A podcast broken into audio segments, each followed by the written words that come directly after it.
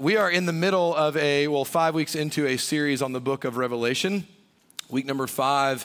And what you need to know about this book, we're calling our series uh, Reimagining Reality because Revelation is not a end times predictor book.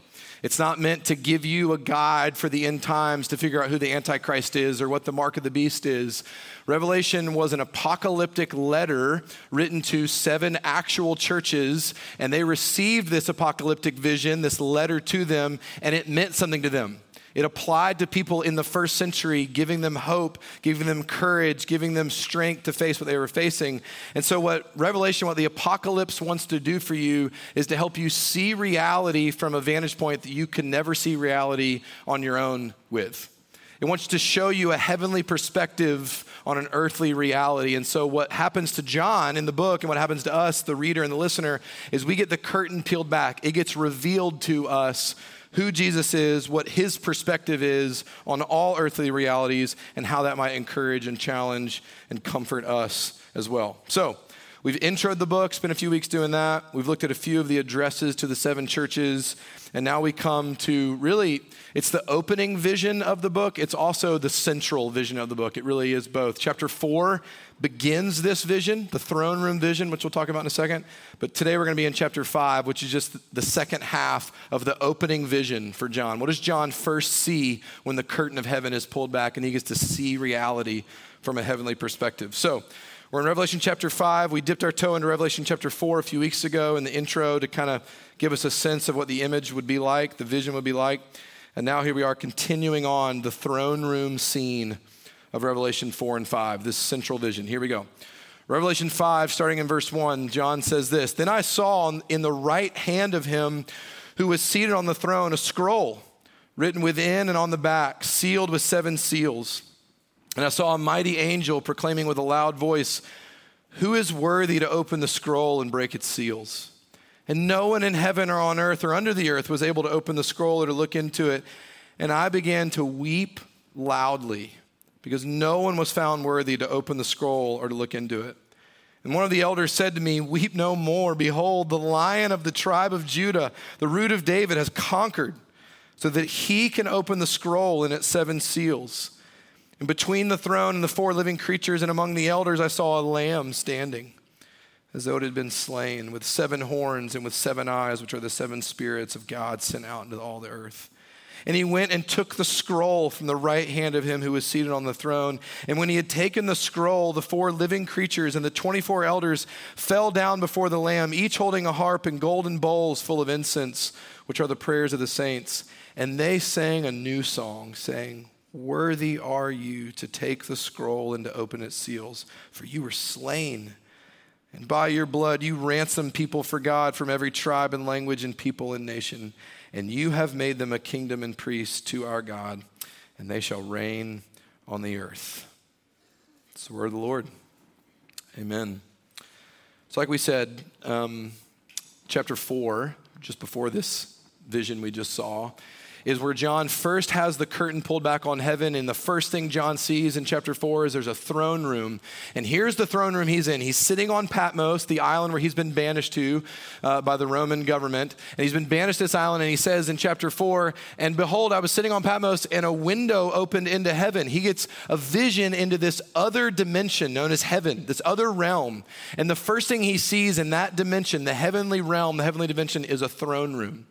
And so John's saying to you, hey, I went to the center of the universe and it was a throne room. And chapter four would tell you not only is there a throne in the center of the universe, but someone's on it. The Almighty One, the Infinite One, the one who was and is and is to come. He's on the throne.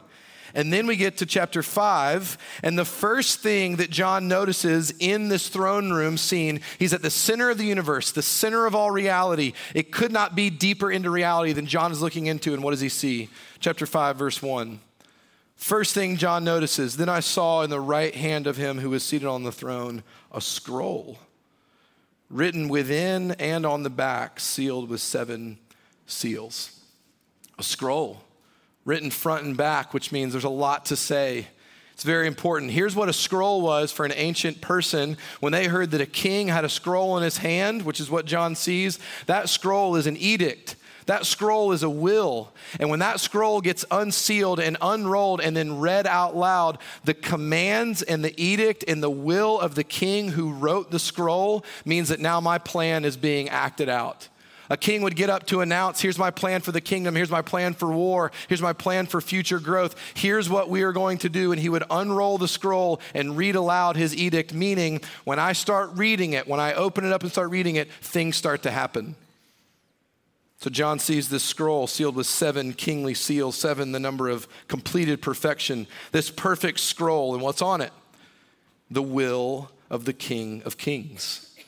The plan of God's redemption and judgment, the plan that encompasses and envelops all of sacred redemptive history, the plan from paradise lost to paradise regained. It's the plan and the will of God for his creation is on this scroll, which means that on that scroll is God's will to judge evil. On that scroll is God's plan to righteously vanquish his enemies who have shattered his shalom that he originally intended for in Genesis. And all the enemies that stand in God's way, the scroll will say, You will face judgment and you will face my wrath against evil. It's the just judgment of the Almighty One on the throne. That's what's, that's what's written on that scroll, his plan to make it all right. And so you can imagine now for the churches receiving this vision, they hear that someone's on the throne room and they hear that that king has a scroll and that king has a scroll and when he unrolls it, justice is going to reign forth. A persecuted church in the first century hearing that the king of the universe has a plan to punish evil, that's really good news for them. They can't wait for that to happen because people are murdering our families. People are taking our homes and our businesses all because we won't bow to the emperor. And now John's telling us the king of the universe has a plan to make those perpetrators of evil face justice and face judgment. That's good news for them. That gives them courage to know that this is not the end of the story. The same is true for us. Opening that scroll means that human trafficking victims, means that abused children, abandoned spouses, murder victims, displaced people, refugees, all of them now can have comfort and courage knowing that the harm done to them, all those perpetrators against evil will one day face justice and judgment. When the king's scroll is unrolled, justice rains down. That's a good thing. Opening the scroll enacts the justice that the world is hungry for. Opening the scroll means the setting of right of what's been made wrong. Opening the scroll in the center of the universe, and I don't mean to be hyperbolic, this is real. Opening the scroll at the center of the universe is the answer to everything. And so, if you were tagging along with John in this window into heaven, and you saw that the King of the universe seated on the throne at the center of reality, and he had a scroll, if you were with John, would you want that scroll opened? Would you want to see God's plan of redemption and justice and righteous rule come to fruition? Verse 2 through 4. And I saw a mighty angel proclaiming with a loud voice, Who is worthy to open the scroll and break its seals? And no one in heaven or on earth or under the earth was able to open the scroll or look into it. And I began to weep loudly because no one was found worthy to open the scroll or to look into it. This is the king's scroll. This is the King of Kings scroll. Not just any peasant can walk up and say, Let me enact that edict and break these seals. No, only one worthy to open the seals, to enact the plan and the will of the king, can go and open the scroll. And so, who is worthy to open the scroll? Please open the scroll. No one.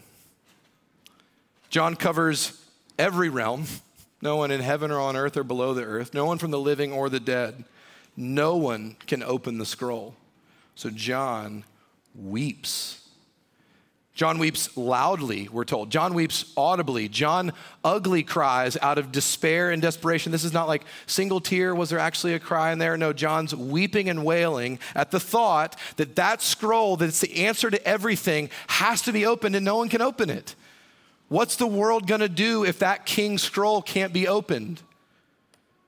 And then, verse 5, the scene begins to lift. And one of the elders said to me, Weep no more. Behold, the lion of the tribe of Judah, the root of David, has conquered so that he can open the scroll and its seven seals. Okay, Use your imagination. This is what Revelation's trying to wake up in us. Use your imagination. John is weeping at the despairing thought that no one could open the scroll that will bring justice to the nations.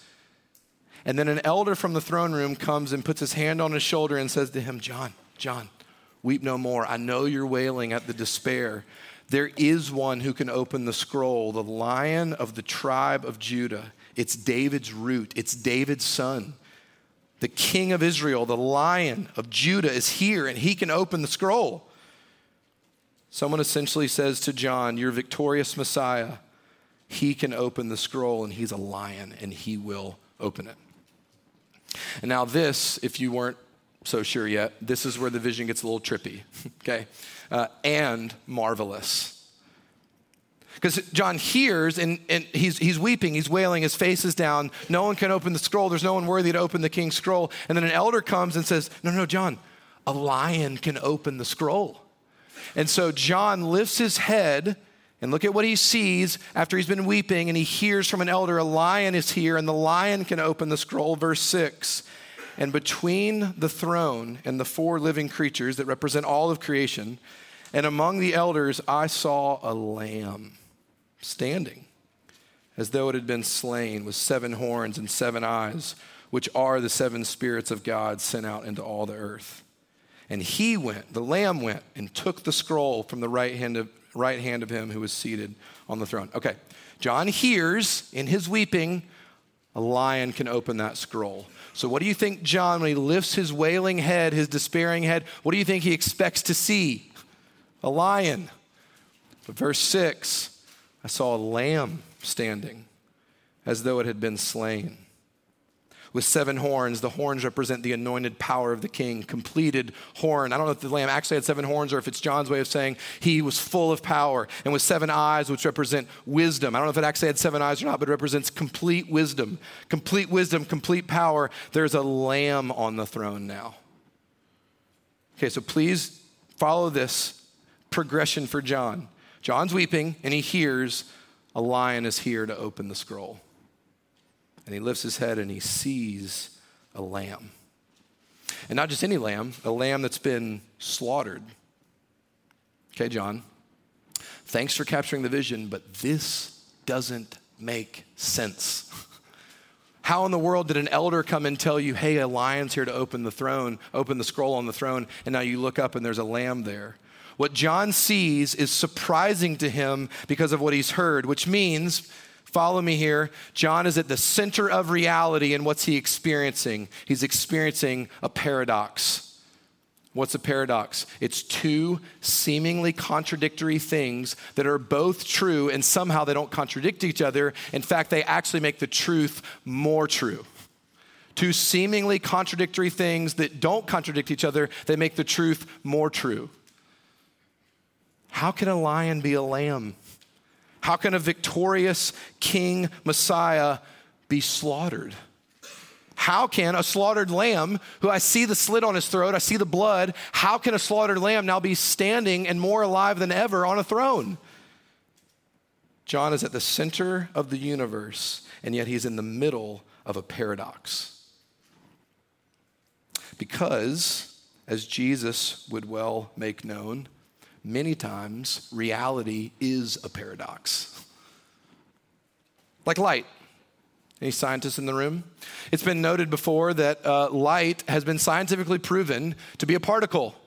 There are particles of light in the air. And yet, at the same time, light has been scientifically proven to be a wave. But a wave can't be a particle, and a particle can't be a wave, but light is both. And do you doubt the existence of light? You're living in it. And yet it's a paradox. The very reality of light is a paradox. It's both things. And the two true things that seemingly contradict actually make it more true. John is saying, I was at the center of reality. I was in the throne room of the universe, and I was in the presence of a paradox. There was a lion, and the lion was a lamb. And in fact, if you keep pulling on this thread, you would find that Christianity itself is full of paradoxes. Do you know if you're in the room and you're a Christian, you confess paradoxical things all the time? Like that Jesus was fully God and fully man. Doesn't make sense, both true. Or that you confess that you believe in God's sovereignty, his utter kingship, and his rule, and you believe that he allows suffering. Doesn't make sense. Paradox. Or that Jesus would say the first will be last and the last will be first. No, Jesus, in my book, the first are first. And if you're not first, you're last, said one theologian. You know, like, the, but no, Jesus flips all that on its head and says, no, the first will be last and the last will be first. And then Jesus says crazy things like, Do you know that you will have sorrow now, but your sorrow will turn into joy? Do you know that you are mourning now, but your mourning will be turned into dancing? Do you know that the least in the kingdom of God is the greatest in the kingdom of God? Do you know, if you want to go to like the most paradoxical place in all of Jesus' teaching, go to the Sermon on the Mount and go to that chapter five that talks about the Beatitudes, because those don't make any sense. Blessed are the poor I'm sorry, Jesus, we have different economic views. Blessed are those who hunger. Blessed are those who weep. My weeping doesn't feel like a blessing, Jesus. But you're saying, Blessed when I'm weeping. Blessed am I when I'm hungry. Blessed am I when I'm being persecuted. This doesn't make any sense, Jesus. And John would be standing with us in the throne room and saying, I, know it's a lion and it's a lamb, and both things are true. What are you talking about, Jesus? How can all of these paradoxical things both be true? Good songwriters know how to capture this. Bono says in his song Mysterious Ways for U2 if you want to kiss the sky, you better learn how to kneel. Wait, wait, wait. How, how can kneeling help me reach higher? How can kneeling help me kiss the sky? How does this work? It doesn't make any sense, but that's the point exactly. Paradoxes don't make sense. Actually, paradoxes are meant to come in and disrupt all the things in our logical brains that we love to be nice and tidy and neat and all cleaned up, and all the logic makes sense and all the reason makes sense. And paradoxes come and blow all that up so that we would realize, oh, I'm not actually seeing the truth until I see it in a paradoxical way. Paradoxes are meant to disrupt our default brain order to help us see the beauty of the truth that we can't fully explain. Over and over in the Gospels, over and over in the Gospel accounts, Matthew, Mark, Luke, and John, Jesus will say things, he'll do things, he'll just be things. And the crowd, his disciples or his followers, they will have a dual reaction to him. And the reactions are paradoxical over and over again after he calms the water on the storm, after he, uh, after he hushes the winds and the waves, we're told that the disciples are terrified. They're more afraid of Jesus than they were of the storm, and at the same time, they glorified him. Meaning, they're really afraid of him and they're worshiping him. Like, they're, they really, really don't want to be near him and they can't get enough of him. How can both things be true? Because Jesus is a paradox. Jesus doesn't fit into our categories. He can't be fully systematized, and he's not nice and neatly tucked into your theological suitcase. It doesn't work because Jesus is a paradox. He's such a paradox, it drove the Pharisees mad and they killed him for it. You can't claim to be God and be a man. You can't claim to be a man and forgive sins. You can't do both things, Jesus. Which is what we normally do with paradoxes. We try to kill them. We normally try to explain the paradoxes away. We normally try to make one of the truths of the paradox seem less true so that we can kind of dismiss it and keep just the one true thing. We try to make it simple enough for us to fully understand it, because if we fully understand it, then maybe we can control it. But life is a paradox. And so, when two apparently contradictory things seem to be true at the same time, we don't fully understand it. We get afraid of it and we want to kill it off. I don't want to live in the tension of this paradox. But if reality, if the center of reality is a paradox, do you see what would happen to us if we simply demand that our reality become a fiction and lose the tension of the paradox? So that we can understand it better and control it better, if we dismiss that and make reality a fiction, here's what we end up doing. If we want our life to have no paradoxes and no tension, we lose our wisdom, we lose our joy, and actually, we lose our ability to be fully human. Shockingly, Hollywood captures this brilliantly in Inside Out, Pixar movie. If you're not a parent and you haven't seen it, be careful. Uh, but it's, it's fantastic. It's so good. I don't say be careful because it's like, I'm saying you're going to weep, not because there's anything bad in it. It's amazing. But here's what, here's what Inside Out captures Inside Out is the inner emotional life of a preteen girl, which is full of paradoxes, I'm told. And here's, here's, what, here's what joy, the main character, the main emotion inside of the preteen girl, here's what she comes to discover in her journey. She's trying to get rid of sadness because she's joy. I don't want any sadness around. And the way that Pixar embodies it and captures it and storylines is amazing because here's what joy comes to find out there is no joy without sadness. In fact, if you try to remove one of them, you lose both of them. How's that possible? How is there no joy without sadness? Paradox. Because what the movie is nailing for the viewer is that if you take realities that are paradoxes and you try to make it be one or the other, you're actually taking away from both of them. You lose both of them at the same time. Ask any good counselor in town. Can two true things be true at the same time that are apparently contradictory? Can you be happy and sad at the same time? Can you hold two competing emotions at the same time? Yes. If your counselor disagrees with that, fire them. What joy learns is if she loses sadness, there will be no sadness or joy. And then the Christian has to deal with that premise on all kinds of things, like Jesus saying, There will be no dancing without mourning, and there will be no glory without suffering, and ultimately, there will be no resurrection without death. Our inability to live in the tension of that paradox is why we are so frustrated our inability to hold two things, two true things that seem to contradict each other, and not live in the tension of that. To not let two true things be true at the same time is why you're so frustrated. It's why your marriage is hard because you and your spouse can both be right and wrong at the same time. It's why your job is frustrating. It's why your vocation has no vitality. It's why your spiritual growth seems to have fits and starts. It's why your, your, your prayer life or your scripture life has no vigor because we we so don't like the tension of the paradox that we just avoid it altogether. Our inability or maybe unwillingness to live in the tension of paradox is what makes us go mad. We demand to fully understand the paradox. And here's, here's kind of the point paradoxes can't be understood. They can, however, be known, and they can, however, be experienced. That's what's happening to John.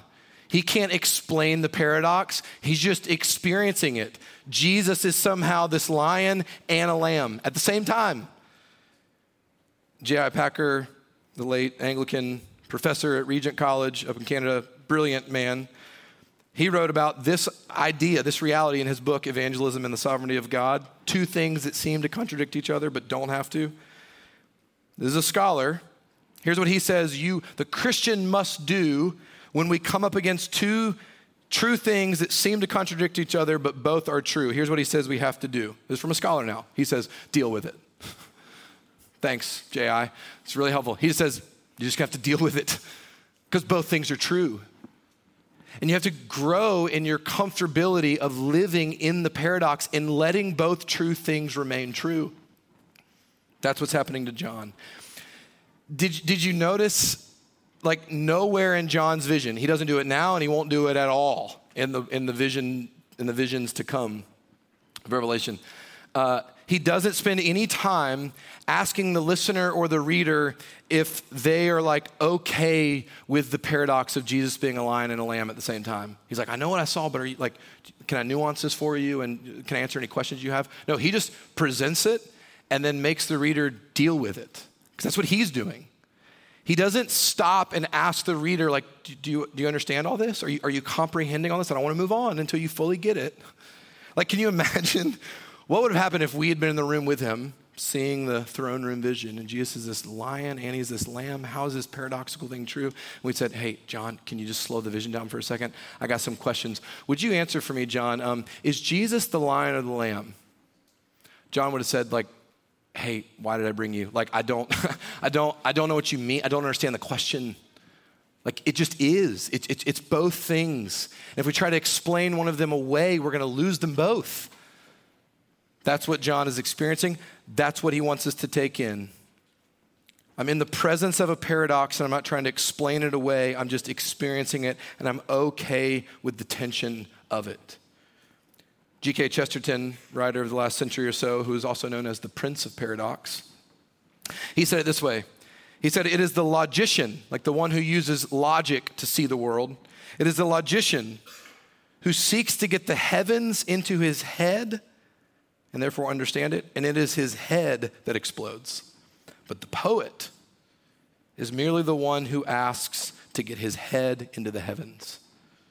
That, that's what's happening to John. That, that's what John wants us to take in. I can't explain all of this. I don't understand all of this, but I'm seeing it and I want you to see it too. Jesus is the lion of Judah and he's the slaughtered lamb at the same time.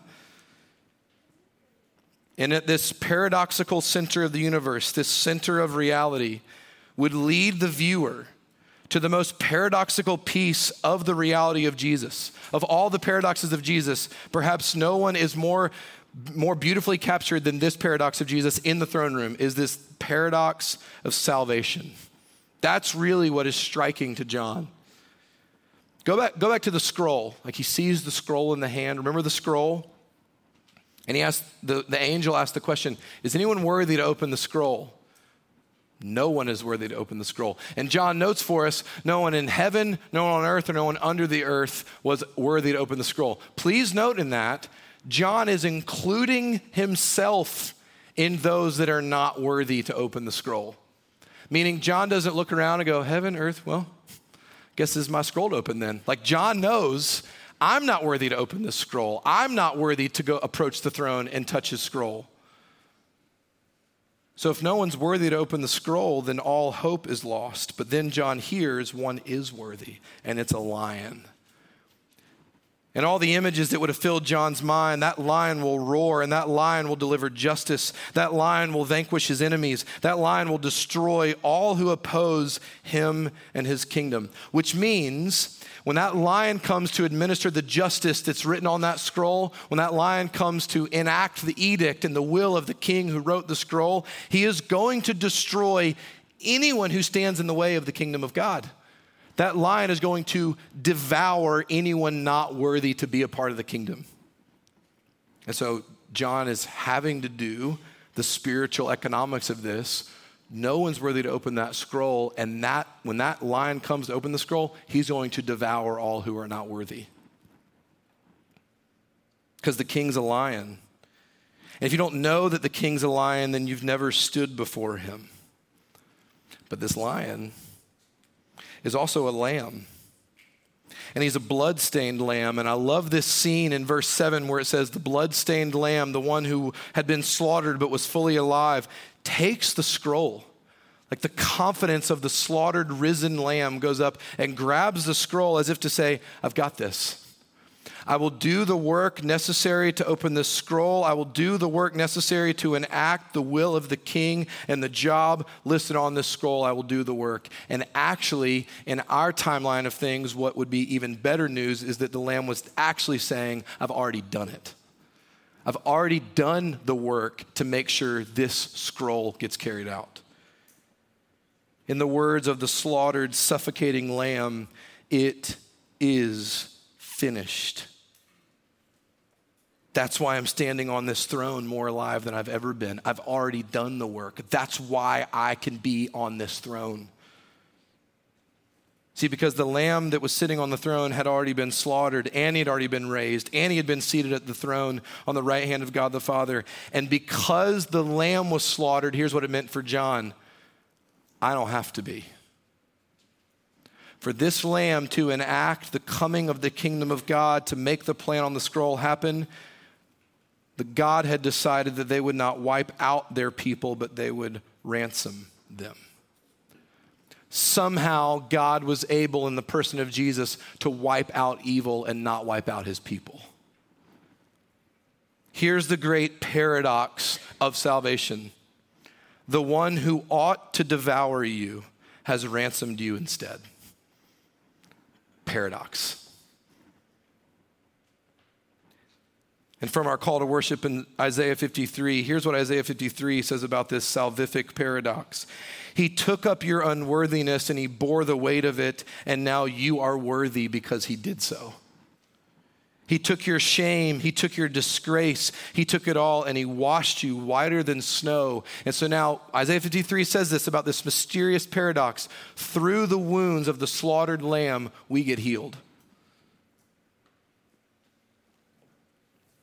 The one who ought to devour you has ransomed you. Every Jew, when they heard any Jew reading this, hearing this for the first time, would have had plenty of images when, when John said, Oh, I, I heard a lion is here. They would have had plenty of images about a lion from the Old Testament that would have filled their imaginations. Our Messiah, our coming King, our victorious one is going to come like a lion. He's going to vanquish all of his enemies. He's going to rule and overrule, and he's going to bring his will and his kingdom to bear in this world. That's our lion. And then any Jew would have also had tons of images from their religious system about a lamb. sacrificial system was full of lambs. Day of Atonement had a pretty key lamb. And then the lamb of all lambs was the Passover lamb for a Jew. And so tons of images filling their mind for both things. A lion is full of images for them, and a lamb is full of images for them. No Jew in history could have imagined that their lion would be their lamb, that the two could actually be the same person.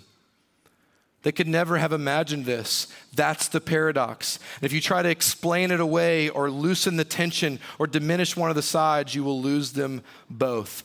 Romans 4 captures the paradox this way God who justifies the ungodly. Hey, uh, God, if you're a just judge, you can't justify the ungodly. And God says, Watch me. Because I'm the lion and the lamb, and I can hold both things. Only I can be just and justifier. And when we experience that paradox, the paradox of salvation, it actually makes us a paradox. Makes our, our very existence a paradox. In the words of Martin Luther, father of the Reformation, he would say, simul justus et peccator, which means simultaneously sinner and saint. And if you try to diminish either one, that's who you are simultaneously just and sinner, simultaneously sinner and saint. Both are true at the same time. If you try to diminish either one, you will lose your sense of self because you are a paradox. You are both. There's a difference between holding a paradox and the tension of it and being duplicitous and being Pharisaical. This does not mean, oh, sweet, I'm full of paradoxes. That's awesome. I get to follow Jesus and do whatever I want. No, that's called hypocrisy, not a paradox. God is the one who holds the paradox. You don't get to determine the limits of them. So, what do we do? What do we do that we are now a paradox? Simul justus et peccator. I'm simultaneously sinner and saint, and both are true. We are to follow John's lead and simply do what we just sang a few moments ago. We behold it. It's the most common command in the whole book of Revelation. Look, John says. It's, a, it's an imperative verb. You have to look at this. Look at what I saw and behold it with him. Behold the lion and the lamb. Behold that you are unworthy, and behold that he has made you worthy. Behold that the lion ought to trample you, but instead the lamb was slaughtered for you. Behold the beauty and gaze upon it. And your shame is going to want to make you turn away, and your mind is going to want to make you ask qualifying questions. Don't do either. Simply behold the paradox of beauty the lion and the lamb who is worthy to open the scroll has ransomed you. And when you do, when you are beholding Jesus, you will be getting your head into the heavens. You will be getting your head into the heavens, and when you do, just like Isaiah 53 promises, by beholding his wounds, it will heal you. And the more we can stand in the presence of that paradox, the paradox of our own salvation, we will be able to live in the tension of all of them. Let's pray. Jesus, you are a paradox. You don't make any sense. And those that think that they can understand you have become fools. But Jesus, while we can't understand you, we can know you. You've revealed yourself to us through your word and your spirit. Would you now reveal to us the great paradox, not just of our salvation, but of the universe? You are the lion and the lamb, and you are worthy to open the scroll because of what you've done. Free us from our questions, rid us of our shame and our disgrace, and give us the freedom and the joy of simply beholding you and doing what these members of the throne room do when they behold you. They just worship you. Might we behold this mystery. Might we behold this paradox and be healed by it. We pray, Jesus, in your name. Amen.